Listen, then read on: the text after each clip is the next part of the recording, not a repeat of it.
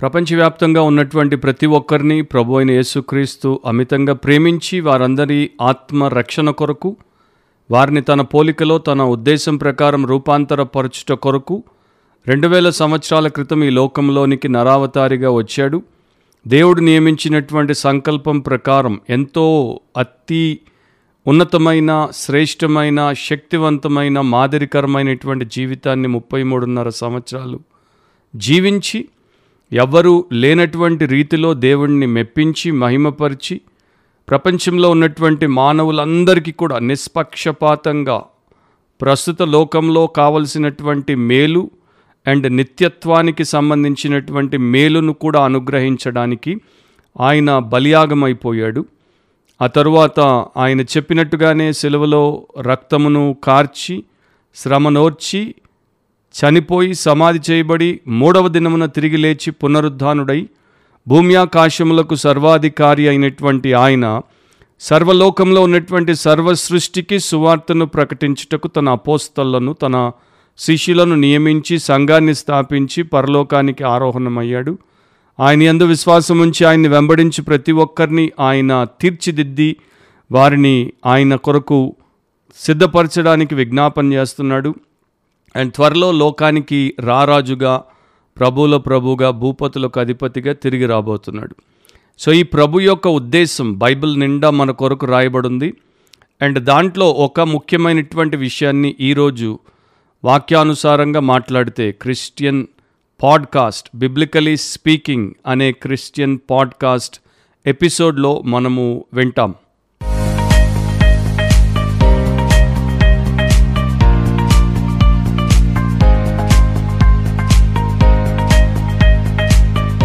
Biblically speaking వాక్యానుసారంగా మాట్లాడితే అనేటువంటి ఈ యొక్క పాడ్కాస్ట్ యొక్క ఉద్దేశం ఏంటంటే మనలో ప్రతి ఒక్కరము కూడా వాక్యానుసారంగా ఆలోచించి వాక్యానుసారమైనటువంటి జీవితాన్ని జీవించి దేవుడిని మహిమపరిచి ఇతరులకు మేలు కలిగించేటువంటి వారముగా మారుట.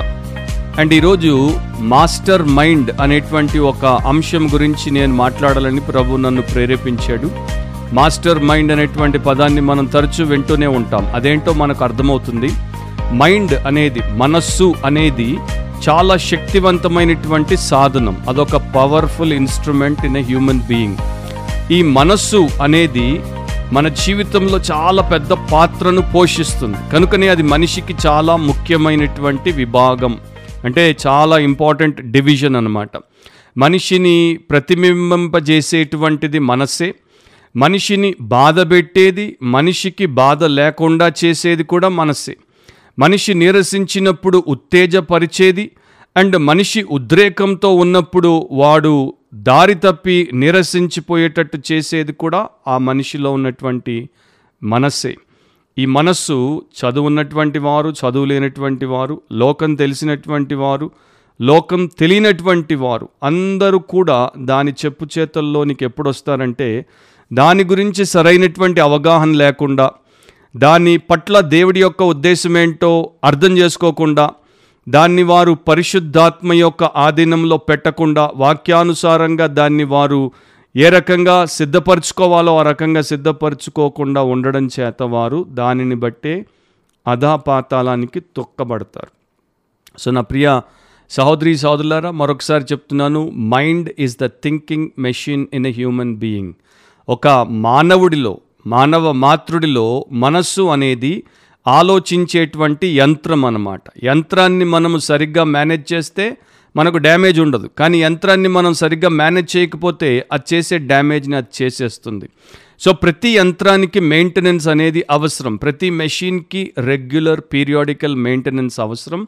అలాగే దేవుడు మనిషిలో పెట్టినటువంటి అసాధారణమైనటువంటి అంటే ఎక్స్ట్రాడినరీ మెషిన్ మైండ్ దానికి కావలసినటువంటి ప్రతి విధమైనటువంటి ఏర్పాటు చేశాడు. న్యూ టెస్టిమెంట్లో నూతన నిబంధనలో మనస్సు అనేది మానవుని యొక్క పరిస్థితిని సూచించేటువంటి ఒక సాధనముగా అతని యొక్క మెంటల్ అండ్ మోరల్ ప్రాసెస్కి సంబంధించినటువంటి ఒక సాధనంగా అంటే మానసిక నైతిక ఆ పరిస్థితికి సంబంధించినటువంటి సాధనంగా మనకు చూపించబడింది. కనుక దీన్ని మనము కలిగి ఉండట ధన్యత కాకపోతే దాన్ని సరైనటువంటి రీతిలో వినియోగించుకోవడం నేర్చుకోవడం కూడా మనకు అవసరమై ఉంది అండ్ అదే దేవుడి వాక్యంలో మనకు నేర్పించబడింది. చాలాసార్లు ఈ యొక్క ఫ్రేస్ మనం వింటూ ఉంటాం. అంటే ఈ యొక్క పద జాలాన్ని మనం వింటూ ఉంటాం. అదేంటంటే మైండ్ యువర్ ఓన్ బిజినెస్ నీ సొంత పని నువ్వు చూసుకో. మైండ్ యువర్ లాంగ్వేజ్ నీ భాష విషయంలో జాగ్రత్త. మైండ్ యువర్ ఓన్ లైఫ్ నీ జీవితాన్ని నువ్వు జీవించు. అండ్ రైల్వే స్టేషన్స్లో మనకు ఈ మధ్య ఈ యొక్క మెట్రో ట్రైన్స్ లేకపోతే విదేశాల్లో మీరు చూస్తే మైండ్ ద గ్యాప్ అంటే మీకు రైలుకు మధ్యలో ఉన్నటువంటి గ్యాప్ విషయంలో జాగ్రత్త అనేటువంటి ఫ్రేసెస్ వింటూ ఉంటాం. అండ్ ఈరోజు నా యొక్క మరి హెచ్చరిక మాట ఏంటంటే మైండ్ యువర్ మైండ్. నీ యొక్క మనస్సు విషయంలో మనస్కరించు. లేక నీ మనస్సు ఎట్లా ఉందో దాని విషయమై సరైనటువంటి అవగాహన కలిగి ఉన్నట్లు మనస్సు పెట్టి తెలుసుకో. సో మైండ్ యువర్ మైండ్ అంటే నీ మనస్సునే నీవు మనస్కరించు. చాలామందికి వారి మనసు ఏంటో వారికి తెలియదు కానీ ఇతరుల మనసులను బేరీజ్ వేయడానికి అంచనా వేయడానికి లేకపోతే విశ్లేషించడానికి బయలుదేరుతారు. వీరు మహామూర్ఖులు అనేటువంటి జాబితాలో ఎప్పుడో పెద్దల చేత చేర్చబడ్డారు. సో నీ మనసు నీవు నా మనసు నేను జాగరూకతతో నియంత్రించుకోకపోతే అది మనల్ని నడిపించడం మొదలు పెడితే అది నియంత్రణ లేకుండా నడిపించినప్పుడు నాశనానికే నడిపిస్తుంది. So mind can either makes or breaks మనిషి యొక్క మనస్సు వాడిని తయారైనా చేస్తుంది లేకపోతే వాడిని కంప్లీట్గా నాశనానికైనా తీసుకుపోతుంది. కనుకనే మాస్టర్ యువర్ మైండ్ అనేది బైబిల్లో న్యూ టెస్టిమెంట్లో మనకి ఇవ్వబడినటువంటి సందేశం. కాకపోతే ఆ పలుకుల్లో ఆ రకమైనటువంటి భాషలో ఇవ్వబడలేదు ఇంకో రకమైనటువంటి భాషలో ఇవ్వబడింది. అదేంటంటే your master's mind should become the master of your mind నీ యజమాని నీ ప్రభు యొక్క మనస్సు నీ మనస్సుకు యజమానిగా లేకపోతే ప్రభువుగా మారాలి. అది మీకు ఫిలిపి రెండు ఐదులో కాగా క్రీస్తు యేసునందున్న ఈ మనస్సును మీరును కలిగి ఉండుడి అని దేవుడి వాక్యము మనకిచ్చినటువంటి ఆజ్ఞ రూపంలో మనకు కనబడుతోంది. మాస్టర్ మైండ్ అనేటువంటి పదాన్ని కూడా మీరు చాలాసార్లు విని లేక చదివి ఉండే ఉంటారు. మాస్టర్ మైండ్ అన్నదానికి రెండు కానటేషన్స్ ఉన్నాయి. అంటే రెండు రకాల భావాలు రెండు రకాల అర్థాలు ఉన్నాయి ఒకటేమో సానుకూల పాజిటివ్ ఇంకొకటేమో ప్రతికూల నెగిటివ్ చాలామంది ఆ యొక్క క్రైమ్ వెనకాల వాడే మాస్టర్ మైండ్ అని అంటారు. అంటే ఆ నేరం వెనకాల అసలైన బుర్ర అసలైన మేధ వాడిదే.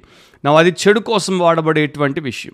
ఇప్పుడు ఒక క్రైస్తవుడి వైపు సంఘం చూసినా క్రైస్తవుడి వైపు సమాజం చూసినా క్రైస్తవుడి వైపు సొంత కుటుంబం చూసినా అతని జీవితాన్ని ఆమె జీవితాన్ని వారి యొక్క విధానాల్ని వారి యొక్క సాక్ష్యాలను ఎవరు చూసినా కూడా వారేమని పలకాలంటే అతని వెనక జీససే మాస్టర్ మైండ్. వారి వెనక ఉన్నటువంటి ఆ యొక్క మేధ లేకపోతే ఆ మహా మనస్సు ఏసుక్రీస్తుది అని చెప్పగలగాలి. కానీ అలాంటి స్థితిలో ఈ రోజున చాలామంది మనకు కనిపించట్లేదు. కారణం ఏంటంటే అనేకుల మనస్సును యేసు ప్రభు యొక్క మనస్సు యొక్క అధికారము కింద మనము చూచటలేదు. సో కొన్ని విషయాలు నేను మీతో పంచుకుంటుండగా జాగ్రత్తగా మీరు ఆలోచించండి. ఎందుకంటే ఇది మీ మనస్సుకు సంబంధించినటువంటి విషయం. ఇప్పటిదాకా మీ మనసుతో మీరు ఏ రకంగా ఆటలాడుకున్నారో నాకు తెలియదు కానీ అది మీతో ఆటలాడడం మొదలు పెడితే మాత్రం మీకు ఏ క్షేమం ఉండదనేది మాత్రం బైబిల్ మనకి చెప్తోంది.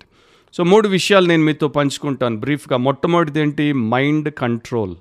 మైండ్ కంట్రోల్ అంటే మనస్సును ఆధీనము చేసేటువంటి శక్తి. మన మనస్సును రెండే రెండు లోక సంబంధమైనటువంటి విషయాలు ఆధీనంలో ఉంచుకొని నడిపిస్తాయి. నా ఇక్కడ ఈ రెండింటిలో ఒకటి మంచిది ఒకటి చెడ్డది. ఒకటి పర సంబంధమైనది ఒకటి భూ సంబంధమైనది ఒకటి శాశ్వతమైనది ఒకటి అశాశ్వతమైనది.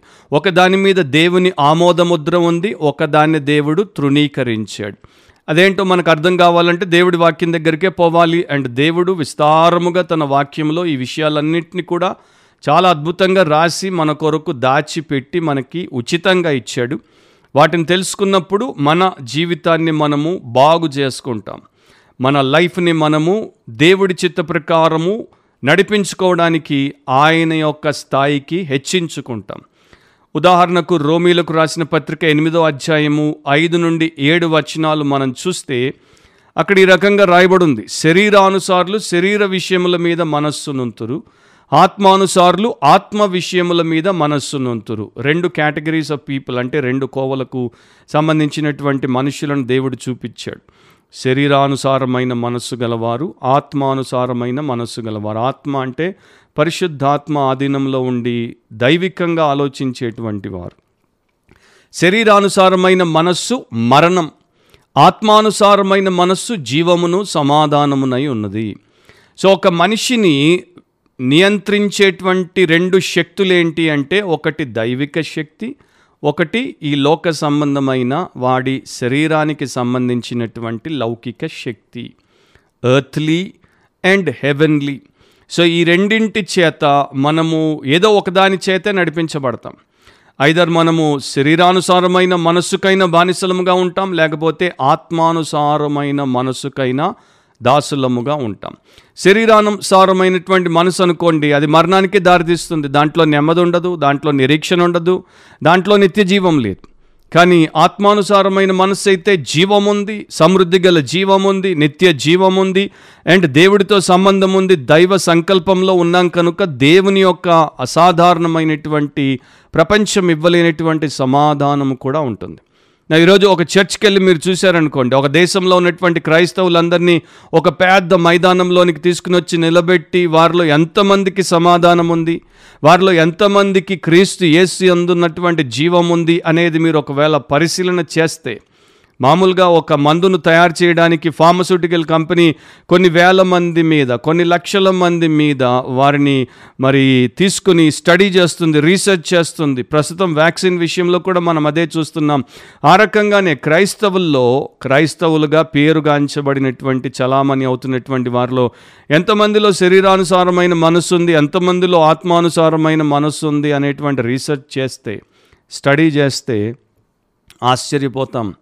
చాలామందిలో ఆత్మానుసారమైన మనస్సు లేదు. ఎందుకంటే they do not have Christ's life and they do not have the peace of the prince of peace సమాధానకర్తయగు అధిపతి అయిన ఆయన సమాధానం లేదు అండ్ క్రీస్తు యేసు జీవం లేదు. ఏడో వచనంలో ఈ రకంగా రాయబడింది. ఏలైనగా శరీరానుసారమైన మనస్సు దేవునికి విరోధమై ఉన్నది. అది దేవుని ధర్మశాస్త్రమునకు లోబడదు. ఏ మాత్రమును లోబడనేరదు. సో ఎంతోమంది వాక్యాన్ని ఎరుగనటువంటి వారు వాక్యాన్ని పట్టించుకున్నటువంటి వారు వాక్యానికి విధేయత చూపినటువంటి వారు వింటూ వింటూ వింటూ తమను తాము మోసపరుచుకునేటువంటి అవిధేయులు వారిలో మరణము అండ్ అసమాధానమే తాండవిస్తోంది కానీ వారిలో క్రీస్తు జీవము ఆయన సమాధానము లేదు. సో వారిని ఎవరు కంట్రోల్ చేస్తున్నారు? వారి మైండ్ ఎవరి కంట్రోల్లో ఉందో చాలా ఈజీగా మనకి తెలిసిపోతుంది. అండ్ ముఖ్యంగా ఇక్కడ లోక సంబంధాల గురించి మనం చూస్తే వీరు శరీరానుసారమైనటువంటి వారు. అండ్ ఈ రకంగా ఉన్నటువంటి వారిని ఇంకొక రకంగా కూడా దేవుడు మనకు చూపించాడు. వారు ఎవరి చేత ఆధీనంలో ఉండి నడిపించబడుతున్నారు? ఎవరి అధికారం కింద ఉన్నారు రెండవ కొరంతి నాలుగు నాలుగులో దేవుని స్వరూపి అయి ఉన్న క్రీస్తు మహిమను కనపరచు సువార్త ప్రకాశం వారికి అంటే అవిశ్వాసులకు ప్రకాశింపకుండు నిమిత్తము. ఈ యుగ సంబంధమైన దేవత ఈ యుగానికి ఒక దేవత లేక దేవుడు ఈ యుగానికి ఒక అధికారి లోకాధికారి లేక వాయుమండల సంబంధమైన అధిపతి అని రకరకాలుగా అపవాది సాతాను ఘటసర్పం అన్నటువంటి ఆ యొక్క దైవ విరోధి పేర్కొనబడ్డాడు. ఏం చేశాడు? యుగ సంబంధమైన దేవత అవిశ్వాసులైన వారి మనోనేత్రములకు గ్రుడ్డితనము కలుగజేసెను.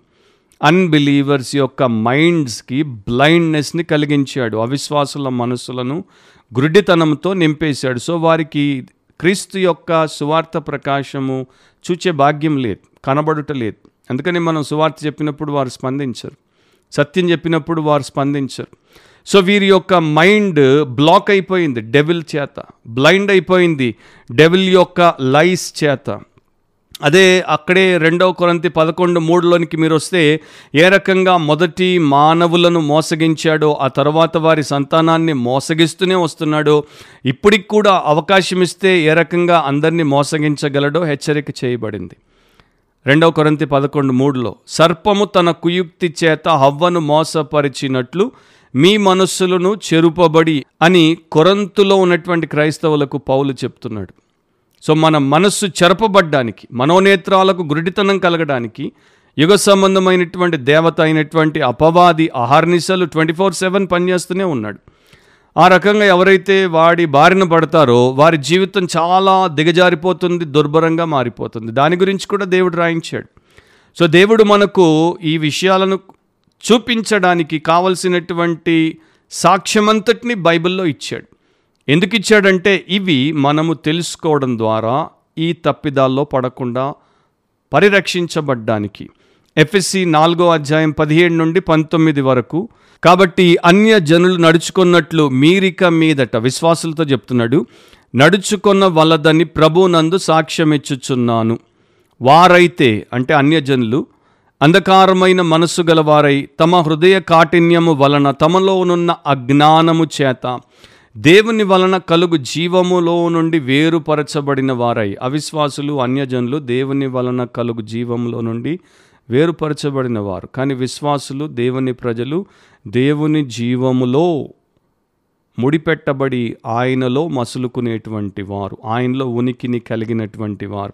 ఈ వ్యత్యాసం మనకెప్పుడు ముందుండాలి మనము మనస్కరించాలి. సో వారు తమ మనస్సునకు కలిగిన వ్యర్థత అనుసరించి నడుచుకొనుచున్నారు.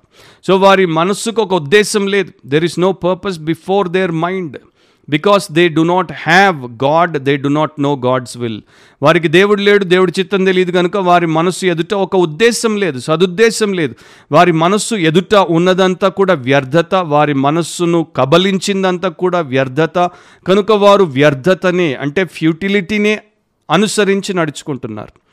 సో ఈ రోజున ప్రపంచవ్యాప్తంగా మీరు చూస్తే అనేకులు వారు ఏ స్థాయి మనుషులైనా కావచ్చు దేని వెంటబడిపోతున్నారు అంటే వ్యర్థత వెంటబడిపోతున్నారు పనికి మాలినటువంటి జీవితాన్ని జీవిస్తున్నారు. కనుక వారు సిగ్గులేని వారై ఉండి నానా విధమైన అపవిత్రతను అత్యాశతో జరిగించుటకు తమ్మును తామే కాముకత్వమునకు అప్పగించుకొనిరి. ఎక్స్ప్లెనేషన్ అవసరమే లేదు. సో ఒక మనిషి ఏ విషయములను నేర్చుకోగలడు ఏ విషయములను నేర్చుకోలేడు అన్నది మనిషి యొక్క మనస్సు దాని పరిస్థితి మీద ఆధారపడి ఉంటుంది. సంఘాలకు వేల మంది వస్తారు లక్షల మంది వస్తారు. వ్యర్థతను అనుసరించేటువంటి మనుష్యులు ఎందుకంటే వారి మనస్సు నిండా వ్యర్థతే. కనుక సేవకులు ఎంత కష్టపడి ఉపవాసం ఉండి ప్రార్థన చేసి బైబిల్ పఠించి ఎంత బోధ చేసినా కూడా వారు విని దులిపేసుకొని వెళ్ళిపోతారు. కారణం ఏంటి అంటే వారు బయటికి పోగానే వారి మనస్సు ముందు మరలా మా- వారికి వ్యర్థతే ఉంటుంది అనుసరించడానికి. వాక్యం ఉండదు. సో చూడండి ఇప్పుడు లక్షల కొలది ఆర్ ఇంకో పరిభాషలో చెప్పాలంటే టన్నుల కొలది జీవాహారాన్ని దేవుడు మనకిస్తున్నాడా? మొత్తం అందరి చేత కాకపోయినా కొందరి చేత అయినా? ఎంత మార్పు వచ్చింది క్రైస్తవ లోకంలో? ఎంత మార్పు వచ్చింది క్రైస్తవ జీవితంలో? ఎంతమంది క్రైస్తవులు క్రీస్తును పోలినటువంటి వారుగా కాదు? కనీసం అపోస్తులైనటువంటి పౌలు శిష్యులుగా అపోస్తులైనటువంటి పేతురు శిష్యులు అపోస్తులైనటువంటి యోహాను శిష్యులు మొదటి శతాబ్దంలో ఉన్నటువంటి ఆ స్థాయికైనా ఎదిగారు? హతసాక్షులుగా ఉన్నటువంటి వారి యొక్క జీవితంలో పది శాతం కన్నా ఎదిగారు. ప్యూరిటన్స్ లాగా వారి యొక్క సాక్ష్యంలో పది శాతం స్థాయికైనా పైకొచ్చారు అన్నది చూస్తే కనబడరు. సో బైబిల్లో అందుకనే దేవుడి వాక్యం అంటోంది రెండవ కొరంతి మూడు పద్నాలుగులో మరియు వారి మనస్సులు కఠినములాయను. వింటూనే ఉంటారు వింటూనే ఉంటారు చదువుతూనే ఉంటారు తెలుసుకునే ఉంటారు రాసుకుంటూనే ఉంటారు. కానీ వారి మనసులు కఠినములాయను గనుక నేటి వరకును పాత నిబంధన చదువబడినప్పుడు అది క్రీస్తునందు కొట్టివేయబడినని వారికి తేట పరచబడక ఆ ముసుకే నిలిచి ఉన్నది ఇంకా చాలామంది యొక్క మైండ్ మీద ఒక వెయిల్ అంటే మనస్సు మీద ఒక ముసుకు ఉంది కనుక వాక్యము చేత వారు విమోచింపబడట్లేదు వాక్యము చేత వారు విడుదల పొందట్లేదు ఇంకా వారు వ్యర్థత చేతనే వంచబడుతున్నారు. ఈ మధ్య research scientific and pharmaceutical research చాలా చాలా జరుగుతుంది. మనందరికీ తెలుసు. సో సైన్స్లో వారు ఏం చేస్తున్నారంటే మనిషి యొక్క మైండ్ని కంట్రోల్ చేయడానికి పరిశోధనలు చేస్తున్నారు. కోర్స్ యానిమల్ మైండ్ని కంట్రోల్ చేసేటువంటి విషయంలో ఒక స్థాయి అంటే ఒక మోస్తారు జయాన్ని సాధించేశారు. యానిమల్ బ్రెయిన్ని జంతువు యొక్క మేధను లేకపోతే బుర్రను లేక ఆ యొక్క మనస్సును వారు నియంత్రించగలుగుతున్నారు. తద్వారా దాని యొక్క నేచర్ని దాని యొక్క స్వభావాన్ని ఆల్టర్ చేస్తున్నారు మార్చేస్తున్నారు. ఆర్టిఫిషియల్ ఇంటెలిజెన్స్ గురించి మనకు తెలుసు. కృత్రిమ మేధ అంటారు. అది ప్రపంచంలో ఒక వైపు నుండి ముంచుకొచ్చేస్తోంది. కాకపోతే ఇప్పుడు ఈ వైపు నుండి వీరు జంతువు యొక్క ఆలోచన విచక్షణ ఆ విభాగాన్ని మార్చేస్తున్నారు. వీరి ఉద్దేశం ఏంటంటే త్వరలోనే మనిషి యొక్క మేధస్సును కూడా మనం ఆ రకంగా కంట్రోల్ చేయొచ్చు. We can control human mind so దాన్ని ఏ రకంగా మనం వాడాలంటే ఆ రకంగా వాడచ్చు. సో ఇప్పటిదాకా మెడ మీద ఖడ్గం పెట్టి మాట వినేటట్టు లోకం చేసింది. ఇక నుండి మనిషి తమ మాట వినాలంటే ఒక పిల్లిచ్చేస్తుంది అంటే ఒక మందు గులికిచ్చేస్తుంది సైకో టెక్నాలజిస్టుల యొక్క ఆలోచనే ఒకవేళ నెరవేరితే ఇక నుండి పిల్ ఒక మనిషిని కంట్రోల్ చేసేస్తుంది. అండ్ బ్రెయిన్ వాషింగ్ గురించి మనకు తెలుసు. బ్రెయిన్ వాషింగ్ టెక్నిక్ వాడతారు హిప్నోటిక్ టెక్నిక్ వాడతారు అండ్ ఇంకా రకరకాల ట్రాన్స్ పారాసైకిక్ టెక్నిక్లు ప్రపంచంలో దుర్మార్గులు వాడుతూనే ఉన్నారు. సో ఇక్కడ దేవుడు తన మనిషిని తన కొరకు తన వాక్యపు ఆధీనంలో వాని మనస్సును పెట్టుకొని వాడుకోవాలనుకున్న ఉద్దేశానికి భిన్నంగా అపవాది చేయాల్సిందంతా చేస్తున్నాడు. అయితే దేవుడు ఊరుకున్నాడా? దేవుడు ఏం చేయట్లేదా అంటే అలా లేడు. దేవుడు సువార్తను ప్రకటింపజేస్తున్నాడు. సత్యవాక్యాన్ని సమృద్ధిగా వినిపింపజేస్తున్నాడు. ఎంఐ మార్గంలో ఇద్దరు అంధకారములో ఉండి వారికి జరిగినటువంటి విషాద విషయంలో ఆయాసంతో పోతున్నప్పుడు యేసుప్రభు వారికి ప్రత్యక్షమై వారితో మాట్లాడినప్పుడు లూకా ఇరవై నాలుగు నలభై ఐదులో చాలా చక్కని మాట ఉంటుంది. అప్పుడు వారు లేఖనములు గ్రహించినట్లుగా ఆయన వారి మనస్సులను తెరచి అని. సో యేసు వారి మనస్సులను తెరిచినప్పుడు వారు లేఖనాలు గ్రహించారు. ఈ రోజున కూడా ప్రభు అయిన యేసే మన మనసులను తెరిస్తేనే బైబిల్ని మనం గ్రహించగలం వాక్యాన్ని మనం గ్రహించగలం. కానీ మన సంఘాల్లోనికి మనం యేసునే రానివ్వట్లేదు. మన సభల్లోనికి మనం యేసునే రానివ్వట్లేదు. మన సందేశాల్లో మనం యేసునే ఉండనివ్వట్లేదు. సో ఇక ఎవరి మనసులు వాక్యము చేత తెరవబడతాయి? కష్టం. యేసు మనస్సు అనేటువంటి విషయాన్ని న్యూ టెస్టిమెంట్లో వాడాడు. అండ్ చాలా గొప్ప రీతిలో ఆ గ్రేట్ కమాండ్మెంట్లో ఆ గొప్ప ఆజ్ఞలో ఆయన దాన్ని వినియోగించాడు. మీరు తర్వాత చదువుకోండి. మత్తయి సువార్త ఇరవై రెండు ముప్పై ఏడులో అండ్ మార్క్ సువార్త పన్నెండు ముప్పైలో లూకాసు వార్త పది ఇరవై ఏడులో. ఈ మూడింట్లో కూడా గ్రేట్ కమాండ్మెంట్ని యేసుప్రభు చెప్పినప్పుడు ఏమని చెప్పాడు? ఈ రకంగా ఉంటుంది. మార్క్ పన్నెండు ముప్పైలో. నీవు నీ పూర్ణ హృదయంతోనూ నీ పూర్ణ ఆత్మతోనూ నీ పూర్ణ వివేకముతోనూ నీ పూర్ణ బలముతోనూ నీ దేవుడైన ప్రభువును ప్రేమింపవలెననున్నది ప్రధానమైన ఆజ్ఞ. So with all of your heart with all of your soul with all of your strength with all of your mind లేకపోతే with all of your understanding సువార్థికులందరూ కూడా ముగ్గురు కూడా ఆ విషయాన్ని రాశారు. మూడు భాగాల్లో కూడా ఒకే పదం గ్రీకులో వాడబడింది. కాకపోతే మత్తయిలో పూర్ణ మనస్సు అని మార్కు లూకాలో పూర్ణ వివేకముతో అని రాయబడింది. బట్ సేమ్ మీనింగ్ అనమాట మైండే. అయితే యేసుప్రభు ఏం చేశాడంటే ద్వితీయోపదేశ కాండం ఆరు ఐదులో ఉన్నటువంటి మాటకు ఈ యొక్క మాటను ఆయన కలిపాడు. ద్వితీయోపదేశ కాండం ఆరు ఐదులో ఏముంటుంది? నీ పూర్ణ హృదయంతోనూ నీ పూర్ణ ఆత్మతోనూ నీ పూర్ణ శక్తితోనూ నీ దేవుడైన యహోవాను ప్రేమింపవలెను.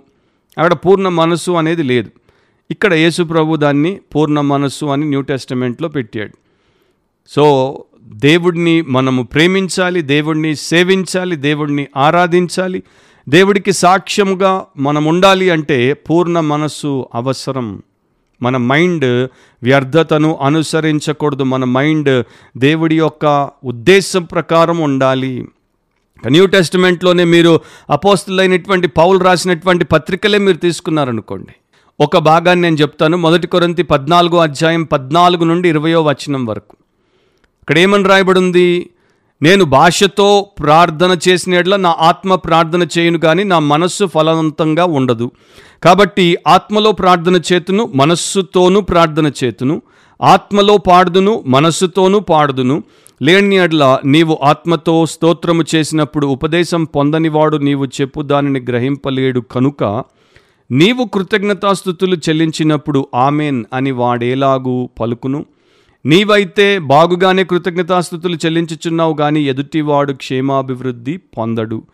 నేను మీ అందరికంటే ఎక్కువగా భాషలతో మాట్లాడుచున్నాను అందుకు దేవుని స్థుతించదను అయినను సంఘములో భాషలతో పదివేల మాటలు పలుకుట కంటే ఇతరులకు బోధ కలుగునట్లు నా మనస్సుతో ఐదు మాటలు పలుకుట మేలు.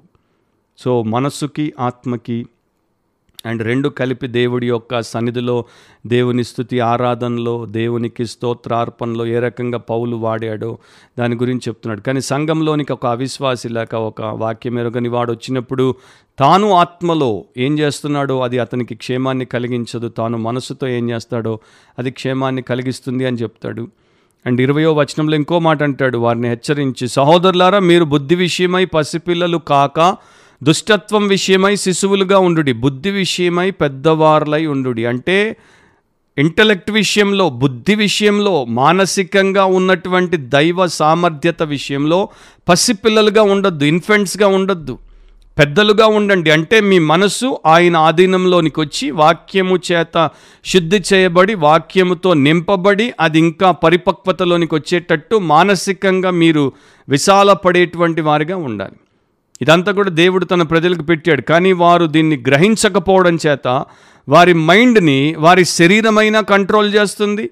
వారి మైండ్ని అపవాది అయినటువంటి ఆ సాతనైన కంట్రోల్ చేస్తున్నాడు.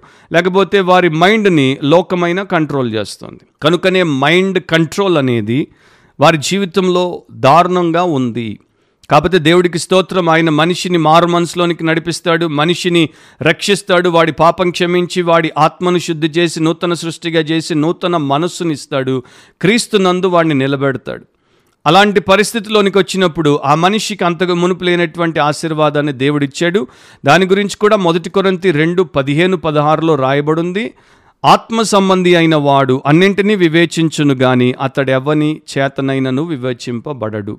సో ఇప్పుడు క్రీస్తునందున్నటువంటి క్రైస్తవుడు ఆత్మ సంబంధి కనుక ఆత్మ సంబంధమైన విషయాలను వివేచిస్తాడు. ప్రభు మనస్సును ఎరిగి ఆయనకు బోధింపగలవాడెవడు?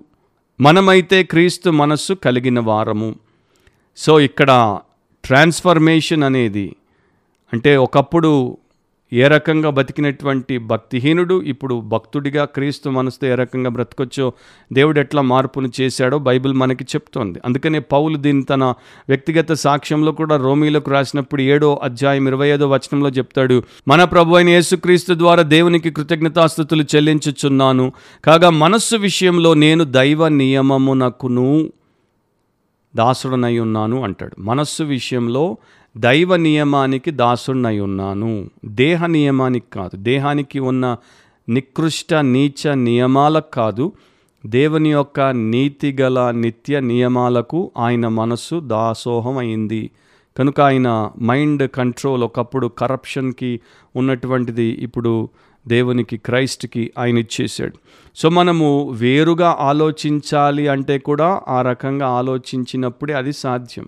To think differently we must think about it and చాలామంది ఆలోచన చెయ్యరు.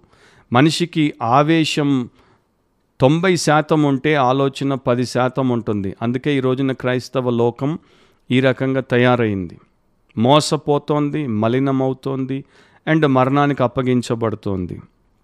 సో ఎప్పుడు నీవు నమ్మేదేంటో నీవు నేర్చుకునేదేంటో నీవు గ్రహించేదేంటో నీ జీవితాన్ని నియంత్రించేదేంటో నీవు తెలుసుకోకుండా ఏమరపాటుతో బ్రతుకుతున్నావంటే నీ మైండ్ నీ కంట్రోల్లో లేదు నీ మైండ్ దేవుడి కంట్రోల్లో లేదు అండ్ నీ మైండ్ ఎవడి కంట్రోల్లో అయితే ఉండొద్దో వాడి కంట్రోల్లో ఉంది అండ్ అది సర్వనాశనానికి తీసుకుపోతుంది అనేది గుర్తుపెట్టుకో. రెండవది మైండ్ కరప్షన్ మైండ్ కరప్షన్ అంటే మానసికంగా మనము చెడిపోవడం లేక మనస్సు కలుషితమైపోవడం కుల్లిపోవడం అంటారు చూడండి. లోకంలో ఉన్నటువంటి మానవులందరూ కూడా ఈ రకంగానే ఉన్నారు. కుళ్ళిపోయినటువంటి మనుష్యులు. ఎందుకంటే కుళ్ళిపోయినటువంటి మనస్సులు. కాకపోతే దేవుడికి స్తోత్రం ఆయన అలాంటి కులిన మనుష్యులను కులిన మనస్సులను తన క్రీస్తు అను ఆయన కుమారుడి యొక్క రక్తములో కడిగి వారిని శుద్ధి చేసి వారిని కొని ఆత్మతో నింపి వాక్యమునిచ్చి వారిని సంగముగా చేసి వారిని తన కొరకు గొప్ప ట్రోఫీస్గా లేకపోతే తన పతాకములుగా తన పిల్లలుగా తన ప్రజలుగా మార్చుకోవడానికి ఇష్టపడ్డాడు. అయితే అది గ్రహించేంత వరకు వారి జీవిత విధానం ఎట్లా ఉంటుంది? రోమీలకు రాసినప్పుడు ఒకటో అధ్యాయం ఇరవై ఒకటి నుండి ఇరవై మూడు వరకు వారి జీవిత విధానాన్ని గురించి దేవుడు వాక్యంలో రాయించాడు. ఆయన అదృశ్య లక్షణములు అనగా ఆయన నిత్యశక్తియు దేవత్వమును జగదుత్పత్తి మొదలుకొని సృష్టింపబడిన వస్తువులను ఆలోచించుట వలన తేటపడుచున్నవి. గనుక వారు నిరుత్తరులై ఉన్నారు.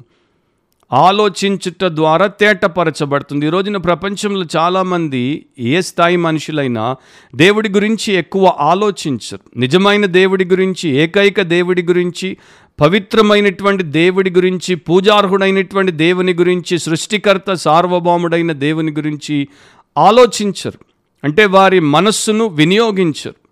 మూర్ఖంగా అనాలోచితంగా వారి ఆచారం కావచ్చు వారి పితరుల నుండి వచ్చినటువంటి అభ్యాసం కావచ్చు సాంప్రదాయం కావచ్చు దాని వెంట పడిపోతారే తప్ప మరొకటి వారు చేయనే చేయరు.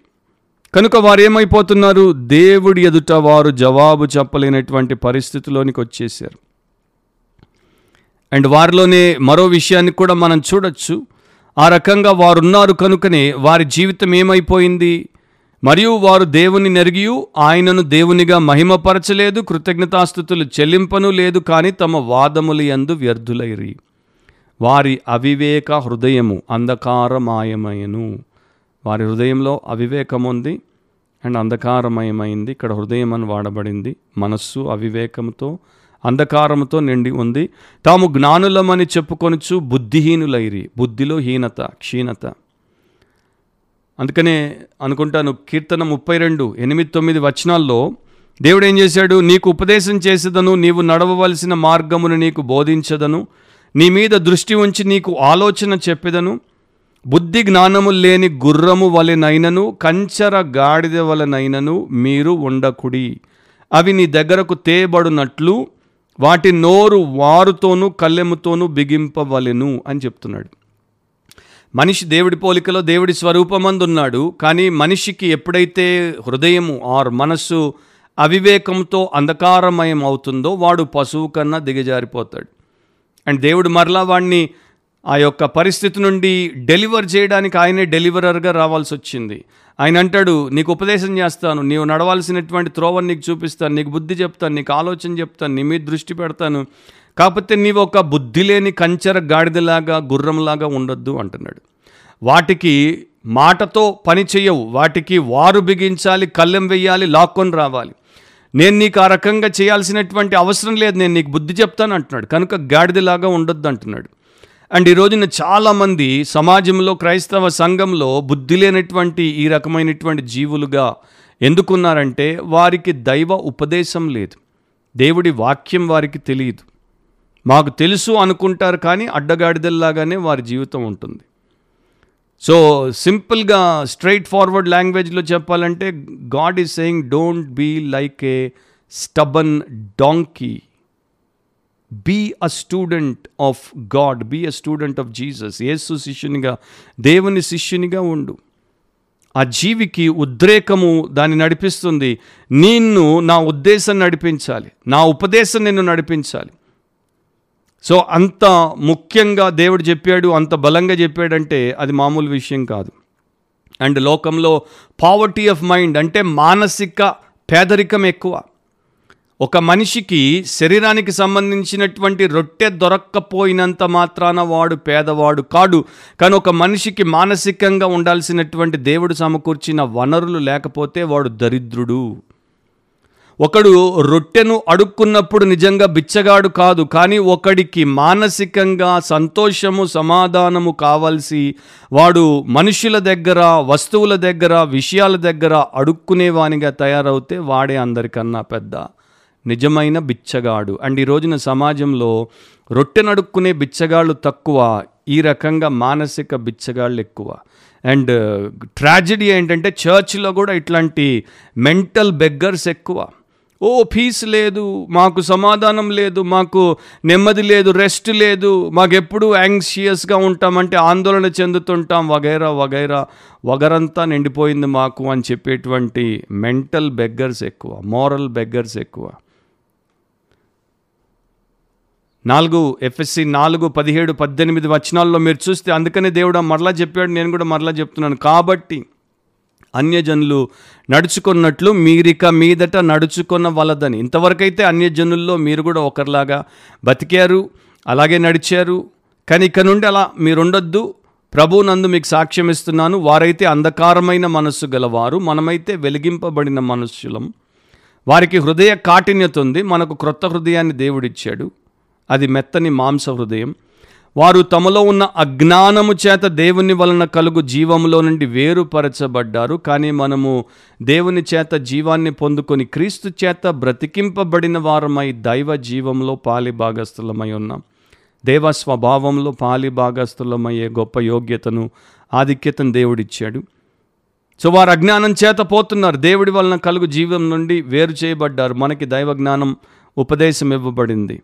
వారు మనస్సు తమ మనస్సుకు తగిన వ్యర్థతను అనుసరించి నడుస్తారు. మనం వాక్యాన్ని అనుసరించి నడవాలి. అందుకనే ఈ క్రిస్టియన్ పాడ్కాస్ట్ దీని ఉద్దేశం అదే.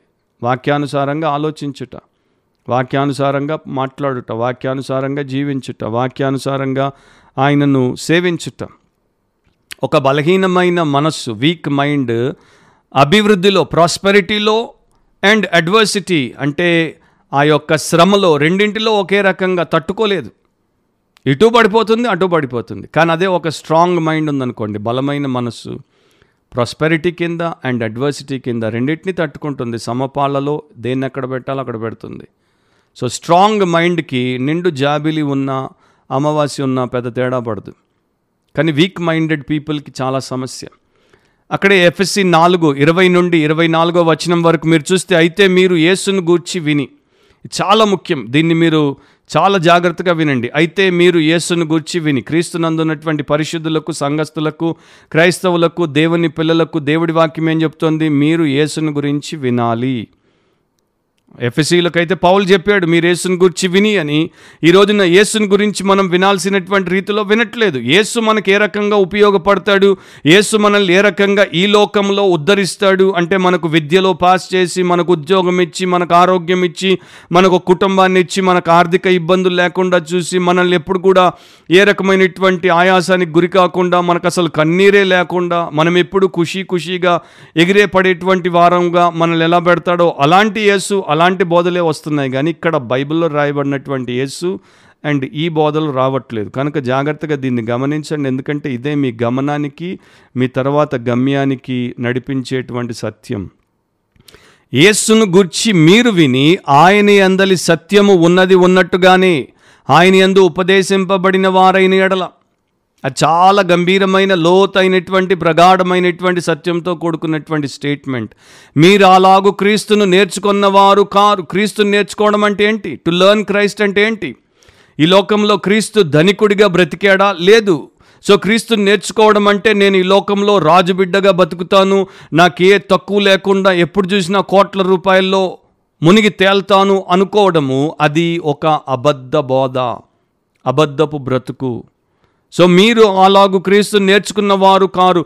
కావున మునుపటి ప్రవర్తన విషయంలోనైతే మోసకరమైన దురాశ వలన చెడిపోవు మీ ప్రాచీన స్వభావమును వదులుకొని ఇప్పుడు క్రీస్తులో ఉన్నటువంటి వారు ఇంకా ఈ మోసకరమైన ప్రాచీన స్వభావానికి సంబంధించిన మునుపటి ప్రవర్తన అండ్ వాటి యొక్క దురాశలకే తమను తాము అప్పగించుకుంటున్నారు. మీ చిత్తవృత్తి అందు నూతనపరచబడిన వారై నీతియు యథార్థమైన భక్తియు గలవారై దేవుని పోలికగా సృష్టింపబడిన నవీన స్వభావమును ధరించుకోవాలను సో ఇక్కడ శరీర సంబంధమైనటువంటి ఈవుల గురించి కానీ శరీర సంబంధమైన విషయాల గురించి కానీ భౌతికపరమైనటువంటి బ్రతుకు గురించి కానీ ఏం చెప్పబడలేదు. అంటే అవన్నీ దేవుడు ఇవ్వడు అని నేను చెప్పట్లేదు. కానీ మొదట ఆయన రాజ్యం నీతిని వెతుక్కుంటే ఏం తింటావు ఏం తాగుతావు ఏం కట్టుకుంటావు ఆయన ఇస్తాడు. అది ముఖ్యం కాదు లైఫ్లో.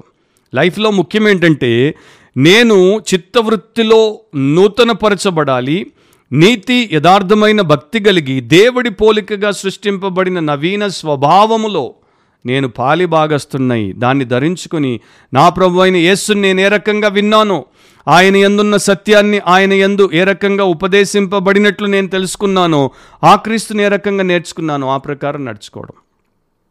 అండ్ ఈరోజు బొత్తిగా ఇది మటుమాయం అయిపోయింది చర్చెస్ నుండి అండ్ మీటింగ్స్ నుండి బోధల నుండి అండ్ ఇక సోషల్ మీడియా మినిస్ట్రీస్ నుండి. ఒకప్పుడు ఒక ఆయన ఒక ఫిల్మ్ క్రిటిక్ అంటే ఒక సినిమా విమర్శకుడు ఒక సినిమాని చూసి ఆ సినిమా చాలా గలీజ్గా తీయబడింది. అంటే చాలా దారుణంగా తీయబడింది. ఆ సినిమాని చూస్తే ఎవడు మెరుగుపడడు మలినమైపోతాడు. సో ఈ ఫిల్మ్ క్రిటిక్ ఏం చేశాడు? అబ్బా ప్లాట్ అంటే ఆ సినిమా యొక్క ప్లాట్ ఆ డైరెక్టర్ ఏం బుర్ర ఉందో కానీ ఆ ప్లాట్ ర్యాపిడ్గా అంటే అది వేగంగా సువర్లోనికి తీసుకెళ్ళిపోయింది. అంటే డ్రైనేజ్లోనికి తీసుకెళ్ళిపోయింది మనుషుల్ని ప్రేక్షకుల్ని. సో నా ప్రియ సహోదరి సహోదరుడు ఆ ఫిల్మ్ క్రిటిక్ ఏమంటాడు తెలుసా? మైండ్కి గార్బేజ్ డిస్పోజల్ లేదు.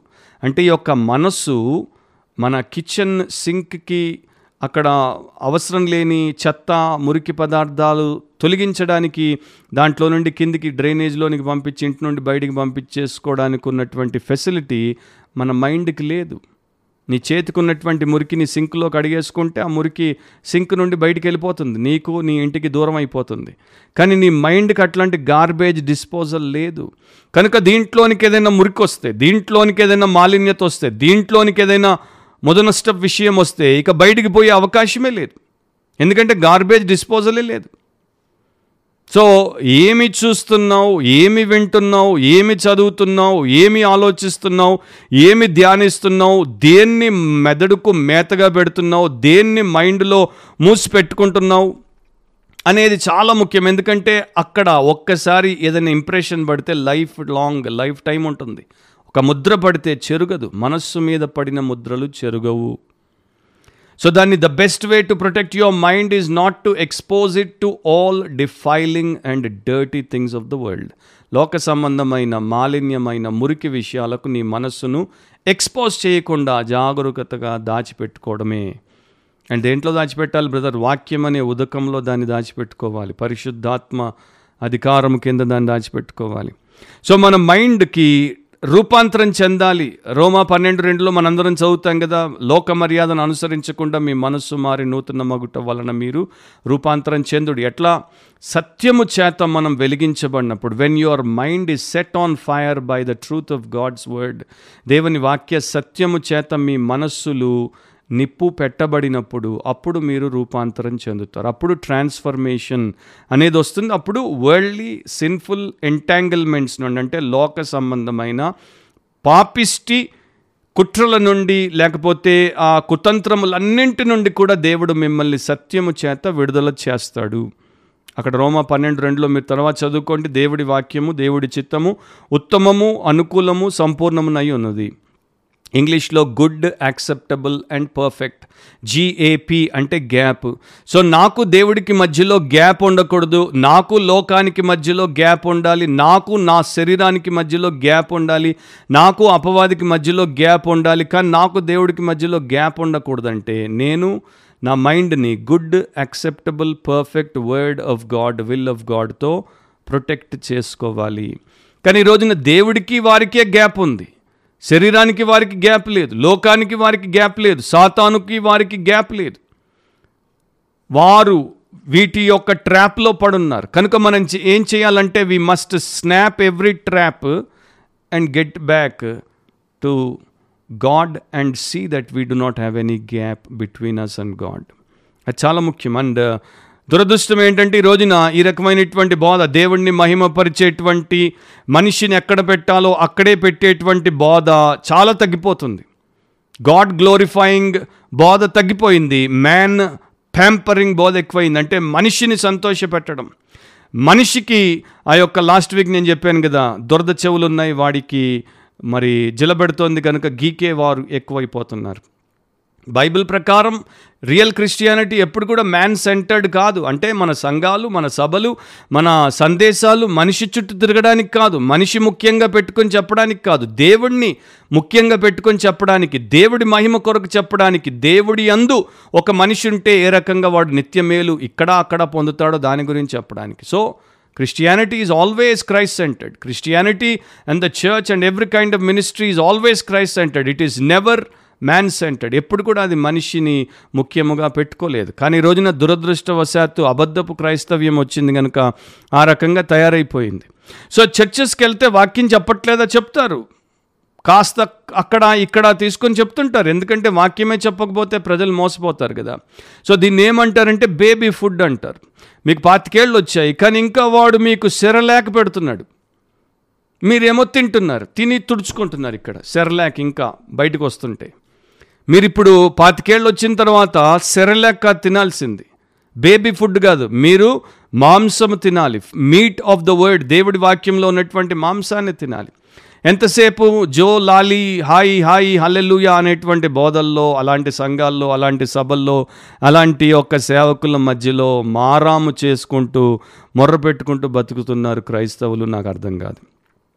సో వీరు గ్రోనప్స్ అవ్వట్లేదు. వీరు ఎదిగి బుద్ధి విషయంలో పెద్దలు అవ్వట్లేదు. ఇంకా మెంటల్ రిటార్డ్స్గా ఉన్నారు. అంటే ఆత్మీయంగా మానసిక వికలాంగులుగా తయారైపోయారు. చాలా దారుణమైన విషయం ఇది. ఒక ఒక పాపాత్ముడైనటువంటి నాకే ఇది ఇంత దుర్మార్గంగా కనిపిస్తే ఆ పరమాత్ముడికి ఇంకెంత భయంకరంగా ఈ పరిస్థితి ఉండొచ్చు? సో మెయిన్ స్ట్రీమ్ క్రిస్టియానిటీ నుండి ఈ యొక్క గటర్ స్ట్రీమ్ మరి చర్చియానిటీ అనేది ఎట్లా మారైపోయిందో గుర్తించడానికి కూడా చాలామందికి కష్టంగా ఉంది. ఒక ప్రాంతంలో ఒక తెగ ఉండేవారు. ఆ తెగ వారందరికీ ఏం కారణమో తెలియదు. వారి భోజనమో లేకపోతే పరిస్థితో లేక అక్కడ పర్యావరణమో తెలియదు. కానీ అందరికీ బలహీనమైన కన్నులు వీక్ ఐజ్ అనమాట వెలుగును చూడలేరు. పట్టబగలు సూర్యరశ్మి చూడలేరు. కనుక వారు ఏం చేశారు? పగలంతా పడుకుంటారు రాత్రి లేస్తారు. చీకట్లో వారి కన్నులకు బాగా కనపడుతుంది. సో వీరు తర్వాత తెగలు ఆ యొక్క తెగ తరతరాలు ఏమైపోయిందంటే వీరికి పగలంతా పడుకుంటారు రాత్రి లేస్తారు. అంటే వీరు వెలుగుని ద్వేషిస్తారు చీకటిని ప్రేమిస్తారు. యేసుప్రభు కూడా బైబిల్లో చెప్పాడు కదా యోహాన్ సువార్త మూడులో వారు వెలుగు దగ్గరికి రారు ఎందుకంటే వెలుగుని ద్వేషిస్తారు.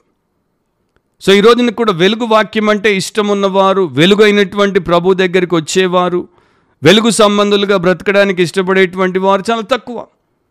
వీరు ఆత్మీయ విషయాల్లో వాక్యం విషయంలో బలహీనమైన కన్నులు గలవారు. వీరు బైబిల్ తెరిచి చదవరు. వీరికి మంచి భక్తి పుస్తకాలు చదవడం అవసరమే లేదు.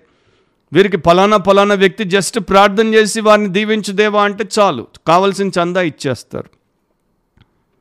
సో బలహీనమైనటువంటి వారి గురించి ప్రభు ఏం చెప్తాడు? యోహాన్ ఎనిమిది ముప్పై ఒకటి ముప్పై రెండులో అంటాడు ఆయన ఎవరితో అయితే మాట్లాడుతున్నాడో వారిని మీరు నా వాక్యమందు నిలిచిన వారైతే అప్పుడు మీరు నా సత్యాన్ని గ్రహిస్తారు అప్పుడు ఆ సత్యం మిమ్మల్ని విడుదల చేస్తుంది. ఆయన వాక్యంలో నిలబడకుండా ఆయన వాక్యం ఏంటో తెలుసుకోకుండా ఆయన వాక్యం ప్రకారం నడవకుండా సత్యం నాకు తెలుసు నేను సత్యం చేత స్వతంత్రుడిని అయిపోతాను అని అనుకుంటే అది మభ్యపెట్టుకోవడమే. సో మనం ఏం చేయాలి అంటే ఎక్కువ సమయము దైవికమైనటువంటి రీతిలో బ్రతకడానికి ఆయన వాక్యంలో గడపాలి. ఎక్కువ సమయం వాక్యంలో గడపాలి. అది కూడా ఆలోచనతో గడపాలి. ధ్యానపూర్వకంగా గడపాలి. ప్రార్థనాపూర్వకంగా గడపాలి. వాక్యం పట్ల అపేక్ష కలిగి వినయ మనస్కులమై గడపాలి. దేవా నేను ఆకలి కొని ఉన్నాను. నా దేహ సంబంధమైన ఆహారం కన్నా ఆత్మ సంబంధమైన ఆహారమే నాకు ముఖ్యం. నీవు నాకు భోజనం ఈరోజు పెడితే కానీ నేను లేచి బయటికి వెళ్ళలేను బలం పొందలేను బ్రతకలేను అనేటువంటి తత్వంతో ఉంటే దేవుడు ఎందుకు పెట్టడు?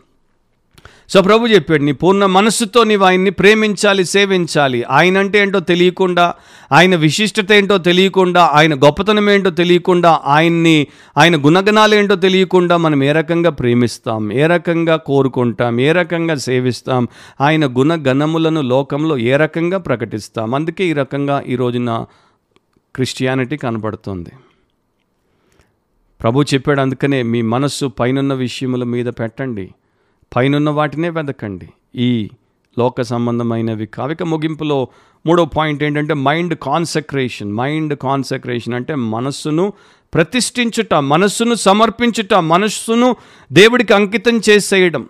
ఫిలిప్పి రెండు ఐదులో చెప్పాను కదా క్రీస్తు యేసునకు కలిగిన ఈ మనస్సును మీరును కలిగి ఉండుడి. బేష్ ఆ జీవితం ఎందుకంటే దేవుడు మనకు చెప్పాడు ఇప్పటిదాకా మీ మనస్సు వ్యర్థతను అనుసరించింది ఇప్పటిదాకా మీ మనస్సు యుగ సంబంధమైనటువంటి దేవత చేత గుడ్డితనంతో బతికింది ప్రతి విధమైనటువంటి బుద్ధిహీనతకు అప్పగించబడింది కానీ ఇక నుండి రక్షించబడ్డారు ఇక రూపాంతరపరచబడాలి కనుక మీ రక్షకుడు మిమ్మను రూపాంతరపరచు విశ్వాసమును కర్త కొనసాగించు. క్రీస్తు మనస్సును కలిగి ఉండండి.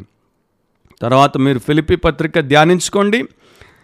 ఖచ్చితంగా దేవుడు ఏమంటున్నాడు God is ordering every believer every Christian ప్రతి క్రైస్తవుడికి ప్రతి విశ్వాసికి ఆయన ఆజ్ఞిస్తున్నాడు that our mind must be dominated or mastered by our master's mind మన యజమాని యొక్క మనస్సు చేత మన మనస్సు ఆయన ఆధీనంలో ఉండి తయారవ్వాలి. నేను జస్ట్ ఒక్కొక్క మాట చెప్పుకుంటూ వెళ్ళిపోతాను. ఫిలిపి పత్రికలోనే క్రీస్తు మనస్సు ఎట్లా ఉండింది? ఉంటే ఏ రకంగా ప్రవర్తిస్తుంది అన్నదానికి ఎన్నో క్లూస్ ఉన్నాయి. రెండు ఐదులో ఆయన మనసు గురించి మనం వింటాం. తర్వాత ప్యాసేజ్లో ఆయన మనసులో ఉన్నటువంటి గొప్ప లక్షణాలు ఏంటో మనకు రాయబడ్డాయి. కానీ వాటిని మనం నేర్చుకోక మునుపు సాదా సీదా మన ఎవ్రీడే లైఫ్కి అవసరమైనటువంటి మరికొన్ని విషయాలు ఒక క్రిస్టియన్గా మనకుండే ప్రతి దిన జీవన అవసరతలకు ఏ రకంగా ఆత్మీయ అభ్యాసం ఉండాలో కొన్ని మాటలు నేను చెప్తాను. మొట్టమొదటిది ఫిలిపి రెండు పద్నాలుగు ప్రకారము క్రీస్తు మనస్సు గొనగదు. క్రీస్తు మనస్సు సనగదు. క్రీస్తు మనస్సు ఫిర్యాదులు చెయ్యదు తర్వాత మీరు చూస్తే ఫిలిపి మూడవ అధ్యాయంలో క్రీస్తు మనస్సు ఈ దేహ సంబంధమైనటువంటి విషయములను దేవుడి ఆరాధనలో ఆసరాగా ఆధారంగా చేసుకోదు. ఆత్మతో సత్యముతో దేవుడిని ఆరాధిస్తుంది. నాలుగు నాలుగులో ప్రతి విషయమునందు ప్రభునందు క్రీస్తు మనస్సు ఆనందిస్తూ ఉంటుంది. నాలుగు ఆరులో దేని విషయం కూడా క్రీస్తు మనస్సు చింతించదు. నాలుగు ఆరులోనే ప్రతి విషయంలో దేవుడికి కృతజ్ఞతాస్థుతి చెల్లిస్తుంది. నాలుగు ఆరులోనే అన్ని సమయాల్లో దేవుడికి విజ్ఞాపన ప్రార్థనలు చేస్తూ ఉంటుంది క్రీస్తు మనస్సు. నాలుగు ఎనిమిదిలో దేవుడు ఏదైతే ఆలోచించమన్నాడో వేటినైతే ధ్యానించమన్నాడో వాటి మీద దృష్టి పెట్టి ధ్యానిస్తూ ఉంటుంది క్రీస్తు మనస్సు. నాలుగు పదకొండు ప్రకారము సంతృప్తి చెందినటువంటి మనస్సు క్రీస్తు మనస్సు. నాలుగు పంతొమ్మిది ప్రకారము దేవుడిని అన్నిని బట్టి ఆయన ఇచ్చిన ఈవులను బట్టి కృతజ్ఞతతో మహిమపరిచే మనస్సు క్రీస్తు మనస్సు.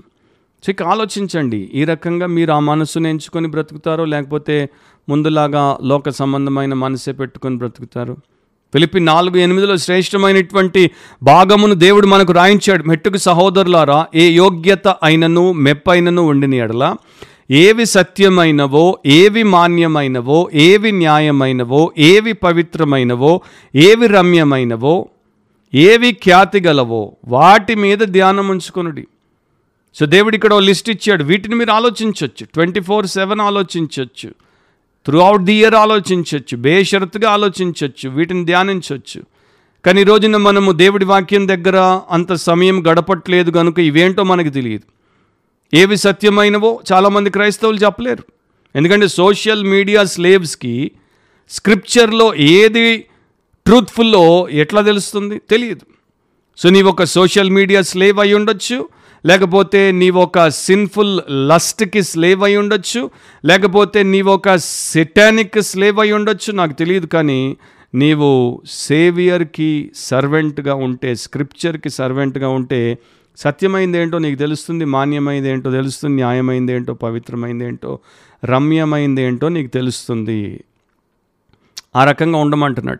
సో ఇట్లాంటి ఆలోచన ధ్యానం మనకుంటే మనకు ఆందోళన మనకు చింత మనకు గాబర మనకు గడబిడ మనకు గలిబిలి అండ్ మనకు భయము తర్వాత మన మీద పాపం చేయడానికి ప్రపంచపు ఒత్తిడి మన చుట్టూ ఉన్నటువంటి వారి నెగటివ్ థాట్ నెగటివ్ టాక్ లేక మన దేహంలో ఉన్నటువంటి పాపపు కోరికలు ఇవేవి కూడా మనల్ని పట్టి పీడించి పడగొట్టవు. కారణం ఏంటంటే ఎంతసేపు మనం సత్యమైనవేవో మాన్యమైనవేవో న్యాయమైనవేవో పవిత్రమైనవేవో రమ్యమైనవేవో ఖ్యాతిగలవేవో దేవుడి దృష్టిలో యోగ్యమైనవేవో వాటి గురించి ఆలోచిస్తున్నాం. అండ్ బైబిల్ చెప్తుంది as a man thinks so is he ఒక మనిషి ఏ రకంగా ఆలోచిస్తాడో అలాగే అడుగులేస్తాడు అలాంటి వాడిగానే తయారవుతాడు. కానీ ఇది ఒక సెల్ఫ్ డిసిప్లిన్కి సంబంధించిన ఎక్సర్సైజ్. అంటే స్వయాన్ని ఉపేక్షించుకుని ఆశా నిగ్రహంతో చేయాల్సిన అభ్యాసం. అందుకే చాలామందికి ఇది ఇష్టం ఉండదు. కనుకనే చాలామంది చెయ్యరు కానీ this is the hallmark of true Christianity నిజమైన క్రైస్తవ్యానికి ఇదే చిహ్నం. ఇప్పుడు గోల్డ్ గురించి చెప్తున్నారు చూడండి. ఆ గోల్డ్ స్టాండర్డ్ ఉంటేనే బంగారాన్ని ఇక కొనాలి అని. సో ఇది true hallmark of Christianity ఇక మిగతా అంతా వేస్ట్ అండి. దేవుడు నన్ను దీవించాడండి. దేవుడు నాకు బండిని ఇచ్చాడండి బంగ్లా ఇచ్చాడండి. ఉద్యోగం ఇచ్చాడండి. బిడ్డనిచ్చాడండి. ఎవరికైనా ఉంటారు నాస్తిలకు కూడా అవన్నీ ఉన్నాయి. దానికి యేసుప్రభు దేవుడు రెండు అక్కర్లేదు. కానీ నేను ఈ రకంగా బ్రతుకుతున్నానండి. నా మనస్సు సత్యమైనదండి. నా మనస్సు మాన్యమైందండి. నా మనస్సు పవిత్రమైంది రమ్యమైంది. నా మనస్సు ఖ్యాతి కలిగినటువంటిది అని క్రీస్తు మనసులాగా నా మనస్సు ఉందని చెప్పగలిగేటువంటి వారు నిజమైనటువంటి దేవుని సంబంధులు. సో నా ప్రియ సహోదరి సహోదరులు ఆ రకంగా ఉండడానికి ప్రార్థన చేయండి దేవుణ్ణి నడుక్కోండి ఆయన కృపా కనికరాలతో మీరు నింపబడండి వర్ధిల్లండి. ఒక మాట ఉంది కీర్తన పన్నెండు ఆరులో యహోవా మాటలు పవిత్రమైనవి అవి మట్టి మూసలో ఏడు మారులు కరిగి ఊదిన వెండి అంత పవిత్రములు. సో ఏవి లోకంలో పవిత్రము? మీడియా పవిత్రం కాదు సోషల్ మీడియా పవిత్రం కాదు ఆ యొక్క ఏమంటారు సినిమాలు పవిత్రం కాదు బయట ఉన్న సెక్యులర్ మ్యూజిక్ పవిత్రం కాదు. అండ్ చాలా చాలా టెలివిజన్ కార్యక్రమాలు పవిత్రం కాదు పుస్తకాలు మ్యాగజైన్స్ పవిత్రం కాదు ఎన్నో పవిత్రం కాదు. పవిత్రమైనది ఒకటే. ఏంటి? యహోవ మాటలు పవిత్రమైనవి. దేవుని మాటలు పవిత్రమైనవి. అండ్ మీరు అందరూ నాతో ఒప్పుకుంటారు బ్రదర్ మేము మా ఒక్క సగటు దినాన్న అన్నింటితో ఎక్కువ సమయం గడుపుతాం కానీ దేవుని పవిత్రమైన మాటలను చదవడానికి చూడడానికి వినడానికి పలకడానికి ధ్యానించడానికి అతి తక్కువ సమయం గడుపుతాము. మరి మీరు పవిత్రులు ఎట్లా అవుతారు? అందుకే అవ్వట్లేదు. అపవిత్రతతో ఎక్కువ సమయం గడిపి పవిత్రమైన దేవుడి మాటలతో పవిత్రుడైన దేవునితో పవిత్ర ఆత్మతో తక్కువ గడుపుతున్నారు కనుకనే అపవిత్రతే ప్రతివారం పాపినో పాపిని పాపినో పాపినిదే పంద. సో యేసు మనసులో ఉండేటువంటి లక్షణాలు కూడా మీరు చూసుకుంటే ఒక్కొక్క మాటే చెప్తాను వివరణ నేను ఇవ్వను జకరియా తొమ్మిది తొమ్మిది ప్రకారము ఆయన తనను తాను హెచ్చించుకునే ప్రయత్నం చేయలేదు. తన గొప్ప తన దర్పాన్ని చూపించుకునే ప్రయత్నం చేయలేదు. నీ రాజు నీతిపరుడును రక్షణ గలవాడును దీనుడినై గాడిదను గాడిద పిల్లను ఎక్కి నీ వద్దకు వచ్చుచున్నాడు. అండ్ ఈరోజు నా క్రైస్తవ్యంలో సేవకులు సంఘస్థులు తమను తాము ఎంతగా హెచ్చించుకుంటున్నారో దాన్ని బట్టి వారిలో క్రీస్తు మనస్సు లేదు అని మనకు అర్థమైపోతుంది. యేసు దీనుడై వచ్చాడు. రెండవది మత్తయి పదకొండు ఇరవై తొమ్మిదిలో మీరు చూస్తే ఆయన స్వభావం ఏంటో చెప్తున్నాడు. ఆయన బయట ప్రొజెక్ట్ చేసుకున్నటువంటి విషయమే కాదు. ఆయన నేచర్ ఏంటి? నేను సాత్వికుడను దీన మనసు గలవాడును గనుక మీ మీద నా కాడి ఎత్తుకొని నా యొద్ద నేర్చుకొనుడి. అప్పుడు మీ ప్రాణములకు విశ్రాంతి దొరుకును. సో ఆయన సాత్వికుడు దీన మనస్కుడు అంటే ఆయన శక్తిహీనుడు కాదు. ఆయనలో అసాధారణమైనటువంటి శక్తి ఉంది. కానీ శక్తిని ఆయన వినియోగించడు. ఆయన చాలా సాత్వికమైనటువంటి వ్యక్తి. సో మనం కూడా మనకున్నది లేనిది ఏదో చూపించుకోవడానికి పోకుండా ప్రభు దగ్గర నేర్చుకుంటే చాలా బేషు. మీరు ఏ స్పీకర్ ఫ్యానో నాకు తెలియదు కానీ మీరు సేవియర్కి ఫాలోవర్గా ఉంటే మీకు క్షేమం అన్నది మాత్రం నాకు తెలుసు. అది చాలామందికి లేదు. హ్యూమిలిటీ అనేది క్రిస్టియానిటీలో కనబడకుండా పోతుంది. వినయం అనేది క్రైస్తవ లోకంలో కనబడకుండా మటుమాయమైపోతుంది. ఎందుకంటే ఎప్పుడైతే సెలబ్రిటీ అనేది వచ్చేసిందో ఇక హ్యూమిలిటీకి అవసరం లేదు. Christ was never a celebrity యేసుప్రభు ఎప్పుడు కూడా తను ఒక సెలబ్రిటీని అని చెప్పలేదు. అసలు లోకంలో విశ్వంలో పైన పరలోకంలో భూమి మీద భూమి కింద అసలు ఒకే ఒక ఎవరైనా సెలబ్రిటీ ఉన్నారు అంటే ఆయన పేరు Jesus Christ of Nazareth the son of God the holy one of Israel and the saviour of all world ఆయన ఒక్కడే సెలబ్రిటీ ఆయనే I am a man of humility అన్నాడు. ఇక పనికి మాలిన ప్రతి ఒక్కడు ప్రతి ఒక్కటి సెలబ్రిటీ అయిపోతే ఎంత దారుణం. మూడవది హీ వాజ్ ఒబీడియంట్ యోహాను ఎనిమిది ఇరవై తొమ్మిది ప్రకారం నన్ను పంపినవాడు నాకు తోడై ఉన్నాడు. ఆయనకి ఇష్టమైన కార్యము నేను ఎల్లప్పుడూ చేయదును. కనుక ఆయన నన్ను ఒంటరిగా విడిచిపెట్టలేదని చెప్పాను. యేసు మాటలవి. తన సొంత ఇష్టాన్ని చేసుకోడు ఇతరుల ఇష్టాన్ని చేసుకోడు. ఆయన్ని పంపినవాడు దేవుడు తండ్రి ఆయనతో ఎల్లప్పుడూ ఉంటాడు ట్వంటీ ఫోర్ సెవెన్ ఉంటాడు. అవినావ సంబంధం అది. కనుక యేసుప్రభు ఎప్పుడు కూడా ఆయనకి ఇష్టమైన కార్యములే చేస్తాడు. సో ఒక క్రైస్తవ విశ్వాసిగా సేవకుడిగా మనం ఏం చేయాలంటే దేవునికి ఇష్టమైన కార్యక్రమాలే చేయాలి. కార్యములే చేయాలి. ఆయన్ని మాట విని ఆయన చెప్పినట్టే సంతోషపరిచే వారంగా ఉండాలి. అది క్రీస్తు మనసు. నాలుగవది హీ వాజ్ కంపాషనట్ కనికరం గలవాడు. వేషధారుల మీద కాఠిన్యం చూపాడు కొరడా పట్టుకున్నాడు. కానీ యథార్థమైనటువంటి అమాయకుల మీద కనికరం చూపాడు. లూక ఏడు పదమూడులో మీరు చూస్తే నాయను గ్రామం దగ్గర విధవరాలు ఒకే ఒక కుమారుడు చచ్చిపోయాడు. బాధతో పోతున్నప్పుడు ఆమెను చూసినప్పుడు ప్రభువు ఆమెను చూచి ఆమె ఎందుకు కనికరపడి ఏడవ వద్దని ఆమెతో చెప్పి దగ్గరకు వచ్చి పాడెను ముట్టగా. ఆ పిల్లోడు లేచి కూర్చున్నాడు. సో ఒకరు బాధపడుతుంటే ఏడుస్తుంటే ఆయన కదిలిపోయాడు కనికరం చూపాడు వారికి కావలసిన మేలు చేశాడు. ఐదవది హీ వాజ్ ఫర్ గివింగ్ ఆయన క్షమాపణ గలవాడు క్షమాపణ అధికారి. లూకా ఇరవై మూడు ముప్పై నాలుగులో మీరు చూస్తే యేసు తండ్రి వీరేమి చేయుచున్నారో వీరు ఎరుగరు గనుక వీరిని క్షమించుమని చెప్పాను. సో తన్ను కిరాతకంగా సిలువేసి చంపుతున్నటువంటి ప్రతి ఒక్కరిని కూడా క్షమించమని ప్రార్థించినటువంటి పరమ ప్రభు యొక్క శిష్యులమైనటువంటి మనము ఇతరులను క్షమించకుండా ఉన్నామా? వారు ఏ రకంగా మనకు వ్యతిరేకంగా అన్యాయం చేసినా మోసం చేసినా బాధ పెట్టినా వారిని మనం దేవుడి వైపు నుండి క్షమించాలి. వారు మారు మనసు పొంది తప్పు తెలుసుకొని దాన్ని విడిచిపెట్టి దేవుడి దగ్గర క్షమాపణ కోరి మన దగ్గరికి వచ్చి క్షమాపణ కోరినప్పుడు వారితో మనం సంపూర్ణంగా మన సంబంధాన్ని తిరిగి నెలకొల్పుకోవాలి. ఆరవది ప్రభు దేవుడిచ్చినటువంటి పనిలో నిర్విరామంగా ఉండిపోయాడు. చిన్నప్పటి నుండే ఉండిపోయాడు. లూకా రెండు నలభై తొమ్మిదిలో మీరు చూస్తే తల్లిదండ్రులు ఆయన్ని వెతుక్కుంటూ వచ్చినప్పుడు దేవాలయంలో కనబడ్డాడు. ఆయన మీరేలా నన్ను వెతుకుచుంటిరి నేను నా తండ్రి పనుల మీద నుండవలనని మీరు ఎరుగరా? అని వారితో చెప్పాను. So he was always on his father's business and today my brother my sister are you on your father's business నా సహోదరి సహోదరుడా నీ తండ్రి ఒక ఆయన ఉన్నాడని ఆయనకు ఒక నిత్యమైన శ్రేష్టమైన అత్యోన్నతమైనటువంటి పనుందని ఆ పనిలో నీకు కూడా పాత్రను పెట్టాడని నీకు తెలుసా? దాని గురించి ఏమైనా చేస్తున్నావా? లేకపోతే ఎంతసేపు సొంత కార్యములు సొంత పనులేనా? దాంట్లోనే అల్లాడిపోతున్నావా? ఇది క్రీస్తు మనసు. కొంతమంది మాకు చేత కాదు అని ఊరుకుంటారు చచ్చినట్టు. అట్లా కూడా ఉండొద్దు చేత కాని దద్దమ్మల్లాగా. ఒక ఆయన ఆయనకి మాట్లాడడం అంటే భయం అంట సో ఆయన కొంతకాలం దాన్ని జయించలేకపోయాడు. బలహీనుడు.